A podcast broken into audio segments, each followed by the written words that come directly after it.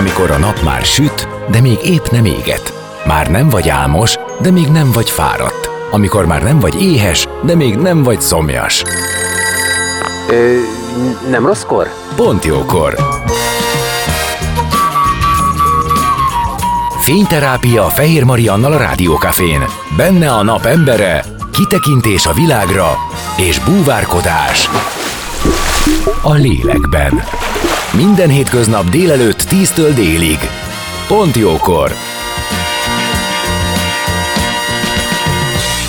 Szép napot mindenkinek, én Fehér Marian vagyok, és 11 óra elmúlt 8 perccel. Az előző órában vendégem volt Drávuc Ritta, világ és Európa bajnok vízilabdázó, akinek a mm, kislánya történetéről beszélgettünk, hiszen egy műtétre, egyesebben kettő műtétre gyűjtenek, és érkezett egy hozzászólás, hogy hogyan tud az segíteni, aki nem a bajnokok a bajnokokért gyűjtésben tud részt venni, tehát nem ö, tud licitálni különböző sportolói relikviákra. Erre is van válasz természetesen az adó 1%-ával. Tehát a Wander Flora és CMT alapítványnak fel lehet ajánlani az 1%-ot, ugye ennek május 22-e a határideje, az is nagyon nagy segítség a családnak. Úgyhogy erre még egy, ezért még visszatértünk erre egy percet, de ebben az órában már megyünk tovább, és Bakman Bálint, a Metropolitan Egyetem rektora lesz a vendégem, akivel az egyetem oktatási rendszeréről beszélgetünk, illetve hát arról, a, a, arról, hogy mi pontosan az Alkotó Egyetem, a MyBrand, mert hogy egészen sajátos, én azt mondtam, hogy nagyon friss dolgaik vannak, amivel ö, a hallgatókat és a hallgatók figyelmét meg tudják szerezni, és azt gondolom, hogy egy egészen jól érvényesíthető piacképes tudással tudnak kikerülni tőlük a hallgatók. Úgyhogy erről fogunk hosszabban beszélgetni, aztán természetesen lesz elszínház ajánló is, úgyhogy maradjatok, maradjatok ebben az órában, és zenélünk és mesélünk.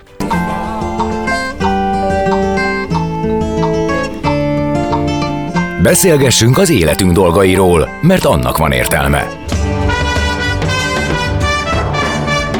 Színház, zene, életstílus, kitekintés a világra és búvárkodás a lélekben. Pont jókor! Fehér Mariannal a Rádiókafén.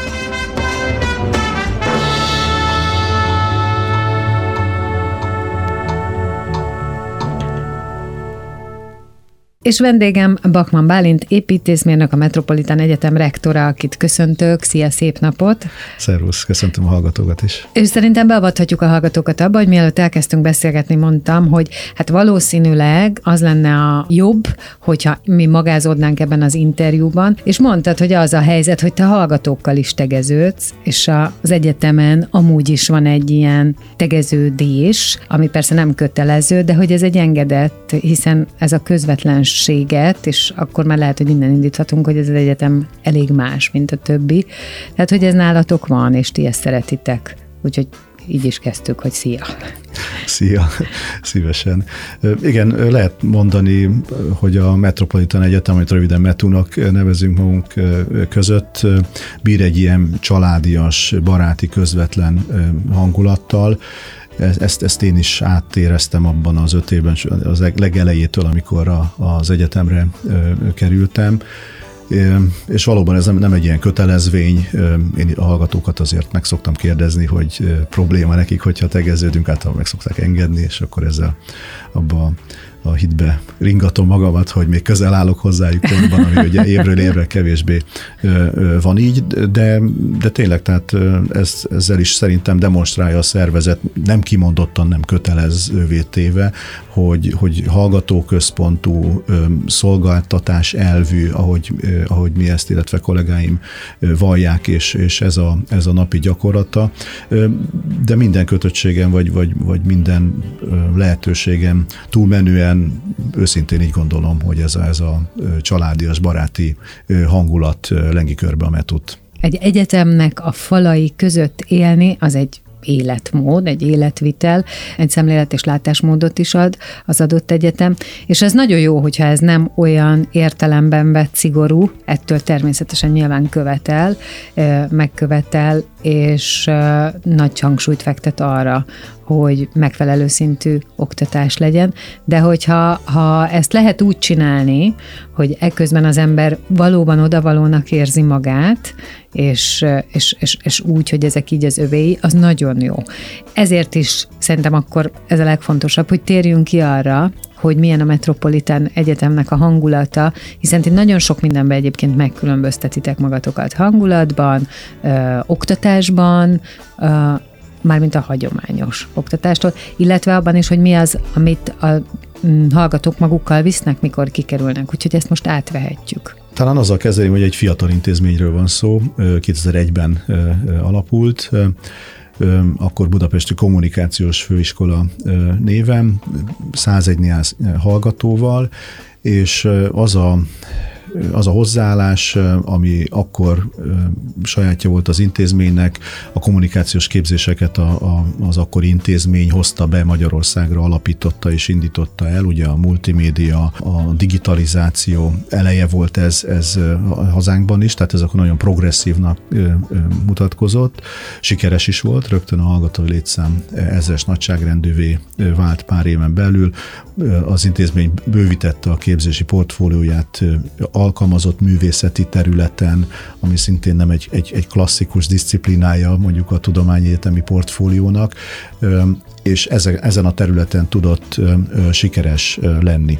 Ez önmagában determinálta, hogy milyen típusú hallgatókat szólított meg, olyanokat, akik a, a, az általános érdeklődési körtől kicsit eltérő, például a művészeti képzések, ugye egy nagyon speciális rétege a fiatalságnak érdeklődik, és ezen az úton ment tovább az egyetem, amikor a képzési portfólióját bővítette. A mai napig két-három új szak kerül minden évben a képzéseink sorába, az alapján, hogy mire van igény, mik, az új területek, és mit, mit igazol vissza a munkaerőpiac. Mm, ez nagyon fontos kérdés szerintem, hogy mire van igény, és mik az új területek. Aztán az is egy fontos kérdés, hogy az új területeknek az oktatásában mennyivel járnak előrébb az oktatók, mint a, mint a hallgatók, vagy a diákok, és nekem még valami eszembe jutott, főleg ezekkel az állandóan változó kreatív területekkel, hogy vajon mennyi ideig érvényes egy tudás.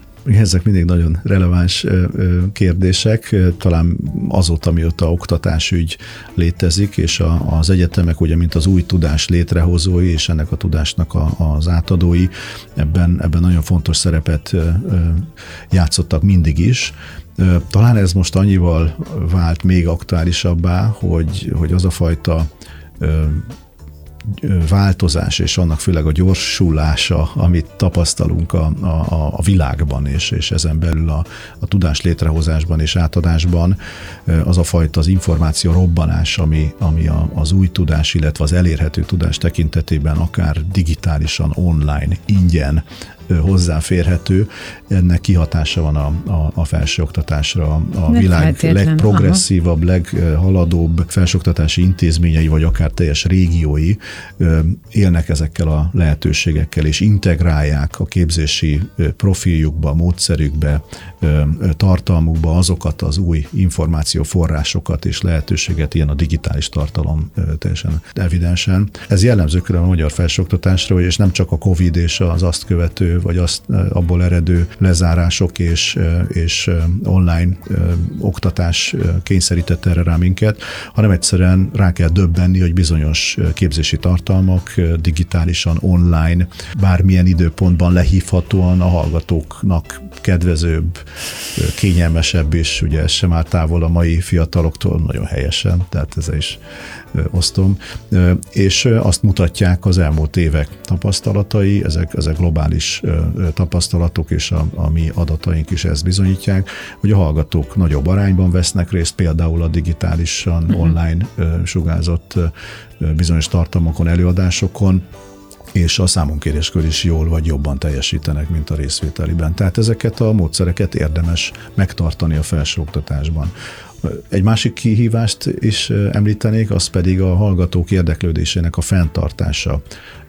Most a, a mi esetünkben a Metropolitan Egyetemen a felsőoktatás keretein belül, hogy igen, éljenek, legyenek ott, vegyenek részt az egyetem mindennapjaiban, kerüljenek interakcióba egymással, más szakok képviselőivel, a nemzetközi hallgatókkal, és értelmszerűen az oktatóikkal is.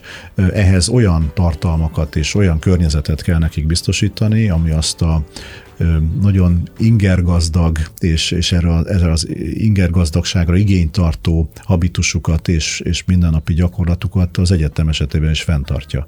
Ez, ez nem biztos, hogy olyan egyszerű 45 perces ugye, órákra, tan, tantermi órákra lebontva megoldani. Er, erre kell valami módszertant kitalálni. Mm, meg tudod, mi jutott eszembe? Az pont abból kiindul, amit mondtál, hogy ugye nagyon-nagyon sok tartalom elérhető ingyenesen, hozzáférhető, ami azt is jelenti, hogy a hallgató ö, saját maga utána tud menni egy csomó mindennek, ami számára fontos, és ezért is kérdeztem, hogy ezek a területek gyorsan fejlődnek, hogy vajon utcahosszal, vagy, vagy csak egy lépéssel előtte jár az oktató a diáknak, ilyen értelemben ö, előállhat-e olyan helyzet, hogy a diák akár képzettebb, mint az oktató, ami nyilván egy egyetemen feltétlenül nem akkora probléma, hiszen ugye ezt a tudást ő is megoszthatja, és így tovább, de hogy ez is a digitalizációnak, a felgyorsulásnak, a nagyon-nagyon sok információnak az eléréséhez tartozik. Abszolút így van.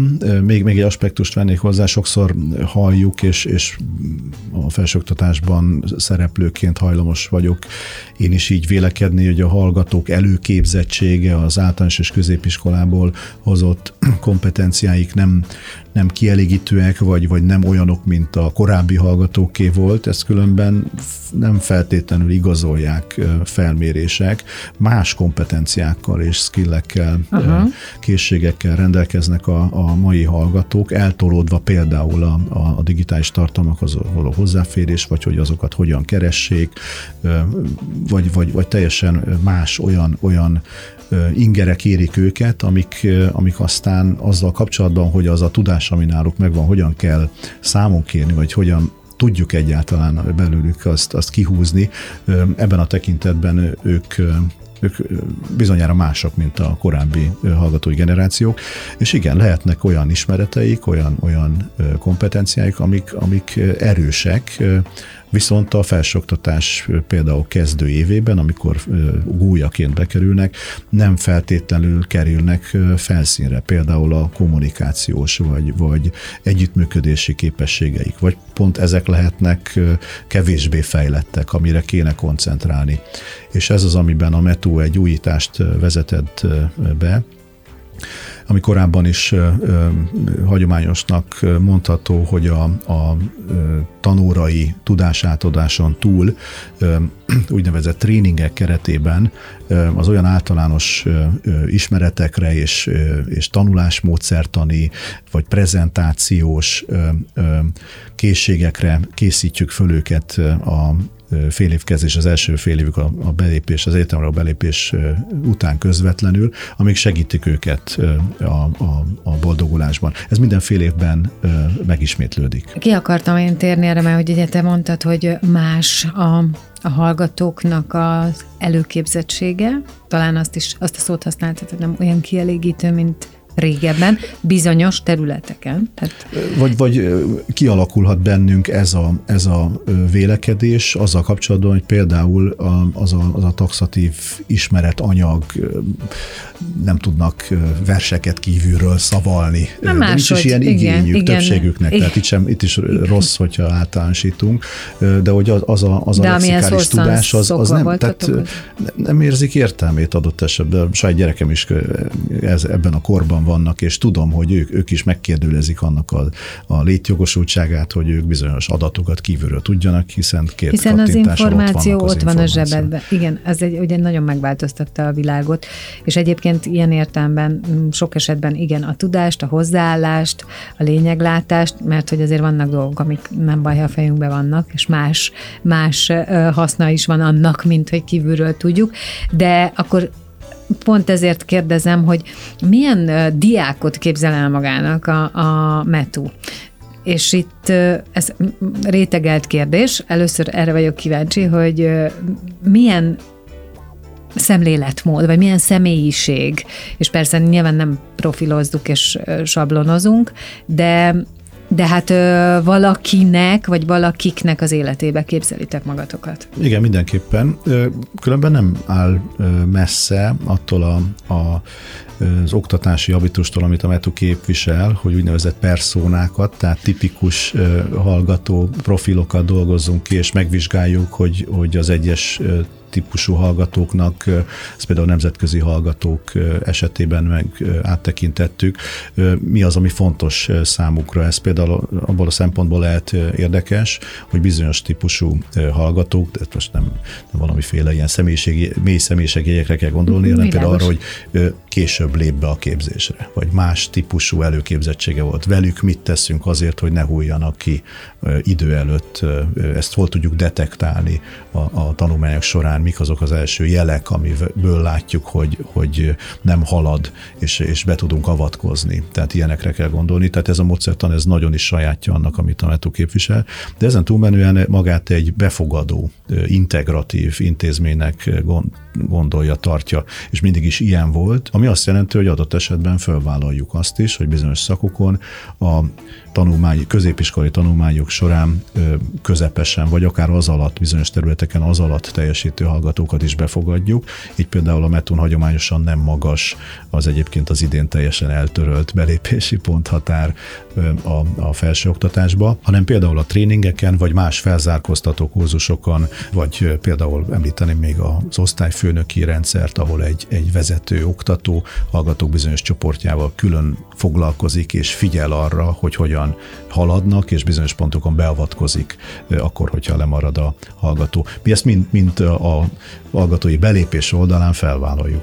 Ez nagyon szimpatikus, leginkább azért, mert hogy ugye a középiskolai tanulmányi eredmény, maga a középiskolai tanulmányi évek nagyon szorosan kéz a kézben járnak a kamasz évekkel, és nagyon sok minden akkor borulhat a, az életkori sajátosságokból adódóan, és ugye ezt már utána nem lehet visszafelé korrigálni, ahol nagyon-nagyon szigorú és nagyon kötött minden, és a ponthatár alatt szóba sem, és gondolatba sem jöhet, az ugye nagyon sok mindenkit kizár. Ilyen értelemben ez olyan, mintha ti azt mondanátok, és ebben benne van ez a, ez a baráti légkör, hogy na, figyelj, most már 18 körül vagy, biztos másként veszed az életet, ha van kedved mégiscsak más irányba menni, akkor lehetőséged van, és nem fogja ezt kizárni a nem tudom, egyébként hármas átlagod hanem az a fontos, amit mostantól tudsz. Igen, ezzel én teljesen tudok azonosulni, de különben szerintem ez nem, nem valami jó tét a, a, a hallgatókkal, vagy a potenciális hallgatókkal szemben, hanem egy, egy nagyon fontos társadalmi Én is úgy gondolom, hogy és, és egy... fontos, hogy is mondjam, hogy, hogy a minél nagyobb merítésből tudjuk azokat a fiatalokat a felsőoktatásba behozni, hogy Magyarország ebben a tekintetben lemarad a, a vezető innovatív felsőoktatás és, és progresszív gazdasági struktúrával rendelkező országok sorában, hogy milyen arányban vesszük föl a, a hallgatókat, a fel, vagy kerülnek be a hallgatók a felsőoktatásba. Tehát ez a százalék ez mindig túl alacsony az Európai Unió országai sorában, ami nem egy jó bemeneti adat, ez még a demográfiai kedvezőtlen trendeket hozzávesszük. Meg ez lehetőségektől zárja el magát az ország is, meg hát ugye a, nem, nem az egy, hanem sok... az a, ez a társadalom szintjén Igen. is egy, egy, egy probléma, hogyha, hogyha erre van olyan módszer és olyan kapacitás a felsőoktatásban, hogy több hallgatónak adjunk lehetőséget, akkor a jó képességű hallgatók nagy valószínűséggel döntő százalékban a felsőoktatásban folytatják a tanulmányaikat, tehát értemszerűen lefele a kevésbé jól teljesítők, vagy akár kevésbé jól képzettek felé kell nyitnunk. Azt sem szabad eltagadni, hogy Magyarországon azért nem minden hallgató az ország minden részén jut hozzá a legjobb képzéshez, mondjuk az idegen nyelvi kompetenciához, tanárhiány egyéb okokból. Ők anélkül, hogy felmértük volna, hogy milyenek a képességeik, ezen, ezen esélyek hiány esnek ki a, a, a felsőoktatásból. Tehát a, a társadalmi mobilitás szempontjából is van értelme annak, hogy beengedjük a hallgatók nagyobb bázisát a felsőoktatásba. Én azt nagyon üdvözlöm, hogy az oktatáspolitika éppen aktuálisan e felé nyit, és egy, egy, egy megengedőbb és az intézményeknek nagyobb önrendelkezés teret engedő beiskolázást tesz lehetővé. Pont erre gondoltam, hogy a nagyon hierarchikus és szigorú egyetemi rendszerben nem lesz ez presztízsveszteség valaha a metunak, miközben azt gondolom, hogy nagyon európai, és hosszú távon ez az, amelyik jó emberanyagot és jó szakember anyagot fog kitermelni. Lehet, hogy bizonyos intézmények ezt presztízsveszteségnek gondolnák, ők, nekik megmarad a lehetőség, hogy magasabb pontot állapítsa meg, illetve pontosan tehát a legtöbb intézményben, még a nagy presztízsűeknél is a nem a megszabott ponthatár, hanem a, a jelentkezők száma. Egyrészt van egy kapacitásuk, vagy pedig nagy a kapacitásuk, akkor nem lesz annyi jelentkező, tehát nem, nem végtelen a jelentkezők száma, és sajnos nem végtelenül sok hallgató akar mondjuk informatikus lenni, vagy gépészmérnök, akikre a társadalomnak és a gazdaságnak különben nagyobb számban lenne szüksége, mint a hányan egyáltalán jelentkeznek ezekre a képzésekre. Tehát ez nagyon összetett, nem lehet csak ez alapján vélekedni arról, ami, ami aktuálisan a felsőoktatásban történik. A, visszatérve a Metura, mi ezt, ezt üdvözöljük, és azzal, a, azzal az attitűddel, illetve azzal a stratégiával, amivel mi állunk a, a közeljövőhöz, ez, ez jól beleillik, és számítunk arra, hogy a hallgatók is felismerik azt, hogy, hogy a Metropolitan egy, egy jó intézmény az ő terveikhez. Innen fogjuk folytatni a beszélgetést vendégemmel Bakman Bálint építéssel, a Metropolitán Egyetem rektorával. Maradjatok tíz zene után már is visszajövünk.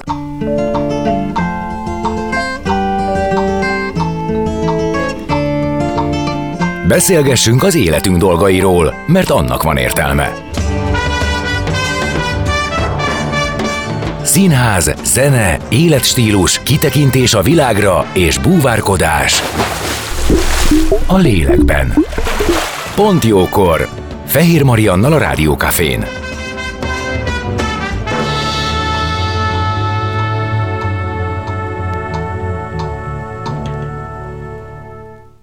Szép napot mindenkinek, Fehér Marian vagyok, vendégem pedig továbbra is Bakman Bálint, építész, a Metropolitán Egyetem rektora, és szerintem egy nagyon izgalmas kérdésnél hagytuk abba, ez pedig ugye az volt, hogy a hallgatókról beszélgettünk, hogy milyen hallgatókat is képzel el magának a METU, illetve elmondtad, hogy nálatok azért ebben lett egy ö, nagy szabad önrendelkezés, illetve az, hogy ti nyitni próbáltok azok felé is, akik adott esetben nem feltétlenül a legjobban teljesítettek a középiskolai képzésben, de akármilyen kreatív kommunikáció, üzleti, turizmusi, művészeti irány, irányú érdeklődésük van, ezeket ugye nálatok mind megtalálják, és még ennél többet is. Mondhatni azt, hogy tulajdonképpen ott van egy ilyen start, és onnantól számít, hogy, hogy ők mit tudnak, és egy fél mondattal már kitértél arra, hogy ebben az esetben vannak felzárkóztatók, van szakember arra, aki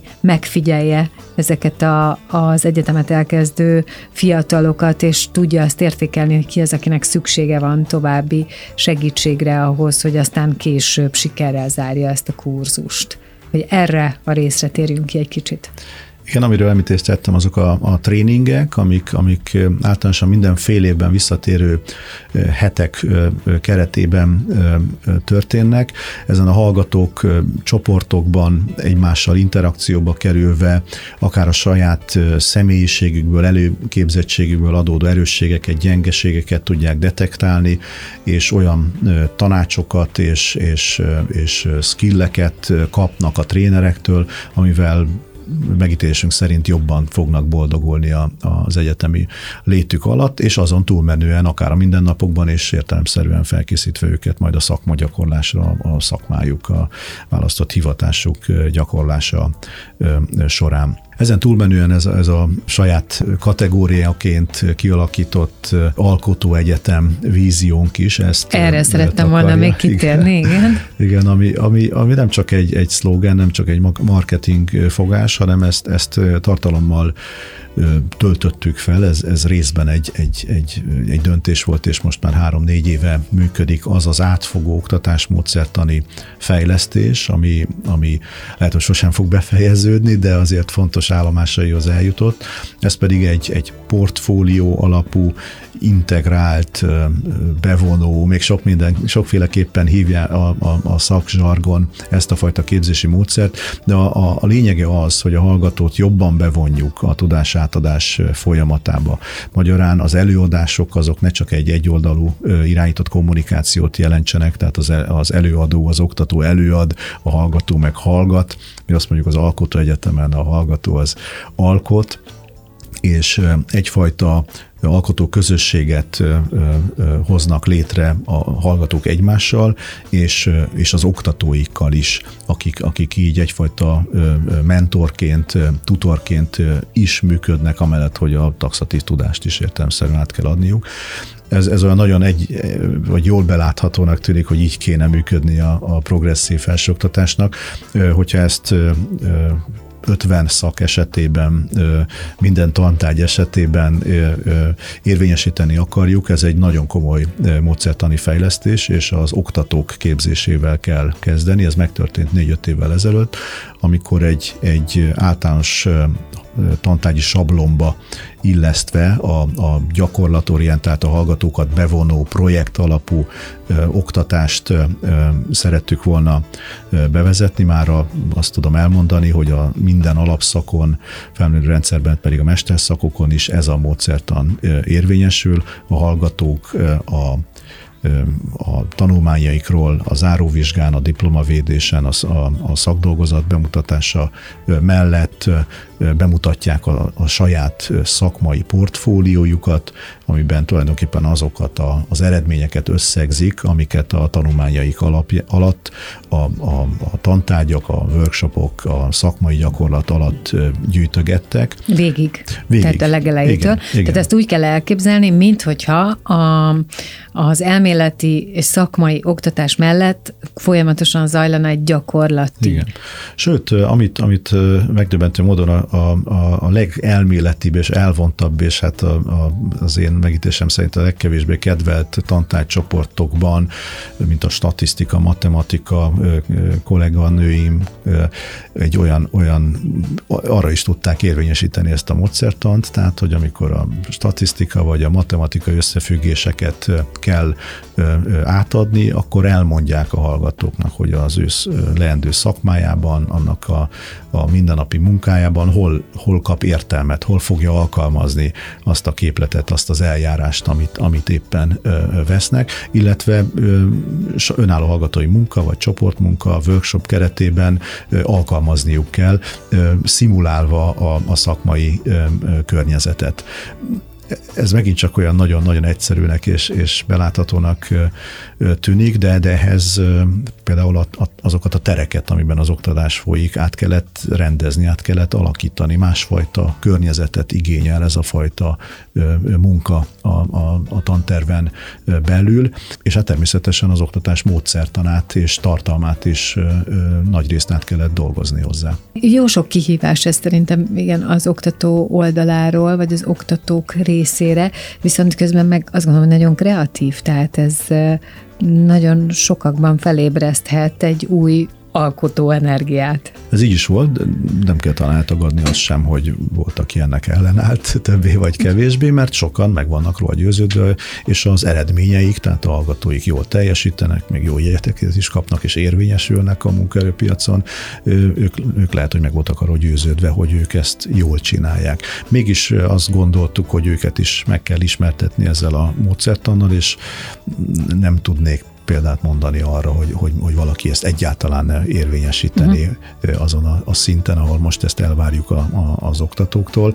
Talán azt, azt mondhatom még el, hogy ennek a mi My Brandnek, én márkának, tehát a hallgató a saját portfólióját, a saját márkáját építi ennek a programnak a keretében. Ennek vannak további fázisai, amikben majd idővel felmenő rendszerben jutunk el.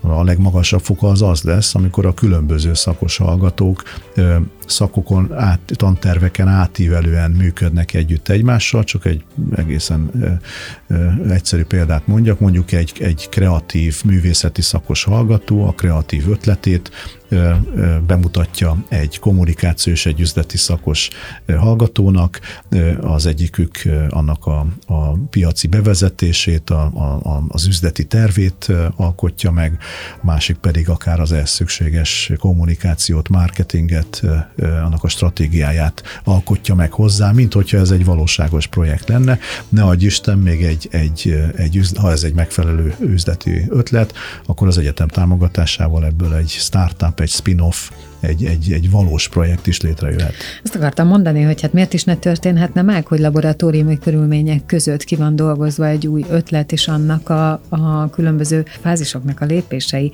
Hát ez utána tulajdonképpen, ahogy kikerül ebből a buborékból, az akár sikerre is lehet vinni, Úgyhogy olyan érzésem van, mint hogyha úgy kerülnek ki valaki az egyetemről friss diplomásként, hogy mintha már lenne mögötte néhány év gyakorlat. Ez, ez egy nagyon pontos összefoglalása volt ennek, és még egyszer... Gondolom ez a cél is. Igen, igen, és, és ezt nem, nem, nem gondolom, hogy, hogy, hogy gyengíteni a, a METO érdemeit ennek kapcsán, hogy, hogy még egyszer a, a, a progresszív felsőoktatás, ami a, a, a világ több táján érvényesül, és, és a, a magyar felsőoktatás, innováció és fejlesztések és minden átalakítás, ami ebben a körben történik, is ezt célozza.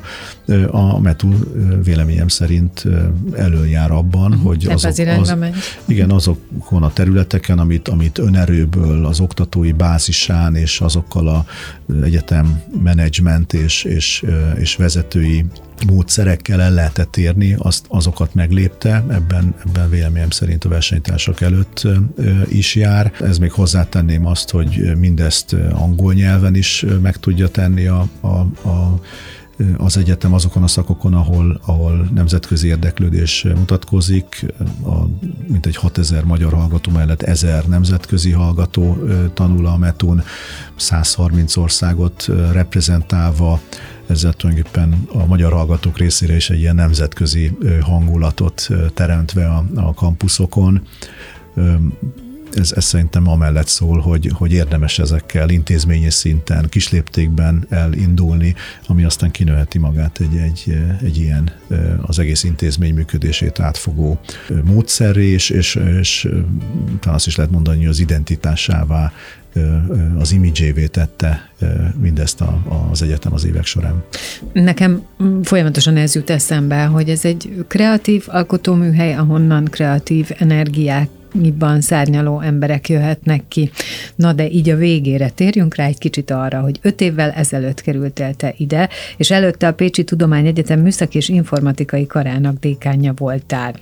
Azt gondolom, hogy ez egy más klíma, ahonnan jöttél, hogy annó milyen tervekkel, milyen célokkal érkeztél, és hát persze, uh-huh. hol tartasz? Igen, a, a, a felsőoktatásban való részvétel az, az meghatározta a, a szakmai pályafutásomat, és, és Pécsen egy, egy műszaki képzőhely dékáni beosztásából kerültem a, a a Budapesti Metropolitán Egyetemre, és, és ott kaptam aztán rektori megbizatást az akkori menedzsmenttel és tulajdonosokkal. Tulajdonképpen azt vizionáltuk, és ez, ez is lett aztán a rektori programom, hogy olyan módszertani, tartalmi, nemzetközi kapcsolat béli és, és részben tudományos kutatási, innovációs fejlesztést célozzunk meg, ami nem mellesleg egybevág a, a, a fenntartó anyagi érdekeivel, hogy egy fenntartható struktúrát biztosítson a, a továbbiakban is.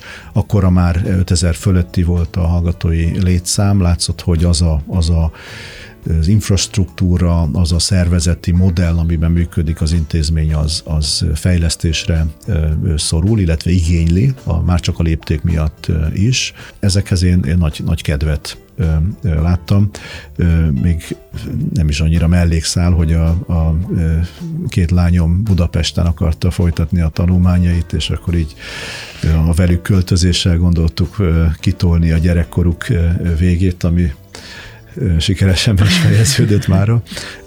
Tehát ez, ez nekem egy ilyen magánéleti, is abszolút igen, és, és a, a karrier terveimel is egybe vágott, és azt kell mondanom, hogy, hogy amit én akkor az akkori egyetemvezetőkkel és a fenntartóval közösen vizionáltunk, abban nagyon, nagyon sok témában előrelépett a METU. Ezek folyamatok, tehát nem értek véget, nem is fognak véget érni. Még az én személyes ambícióm, hogy építészként nem tudok kibújni a bőrömből, az egy olyan integrált kampusz, ami, ami egy helyszínen fogadja magába azokat a funkciókat, amik az oktatás terén kívül egy egyetemet jellemeznek. Ez is elindult, a, immár a képzésünk több eleme az Infopark különböző épületeiben működik, fenntartónak nagy vonalú és nagyra törő tervei vannak azzal kapcsolatban, hogy az egyetem infrastruktúrálisan és, és egyéb szolgáltatásaiban is egy, egy, egy közép-európai léptékkel és, és, és nivóhoz méltó intézményé váljon, ami, ami meg hát természetesen tovább segíti és előnyösebb helyzetbe hozza azt az ambíciót, hogy, hogy, a, hogy, a, hogy képzőhelyként és, és az új tudás létrehozójaként is egy, egy számottevő intézményé váljon a Metropolitan. Minden esély megvan rá, én úgy gondolom. És nagyon szépen köszönöm, hogy itt voltál, és hogy mindezt megosztottad velünk, illetve adtál egy kis betekintést az egyetemi életbe. Köszönöm, nagyon sok sikert. Köszönöm szépen én is az érdeklődést. Bachmann Bálint építészmérnök, a Metropolitan Egyetem rektora volt a vendégem, és legközelebb holnap 10 órakor jövök én újra a Pontjókorral. Mindenkinek nagyon szép napot, sziasztok! Dél van. Pont jókor. Azaz most ér véget Fehér Maria műsora. De minden hétköznap tízkor gyertek, a cipőt sem kell levennetek, csak ha akarjátok.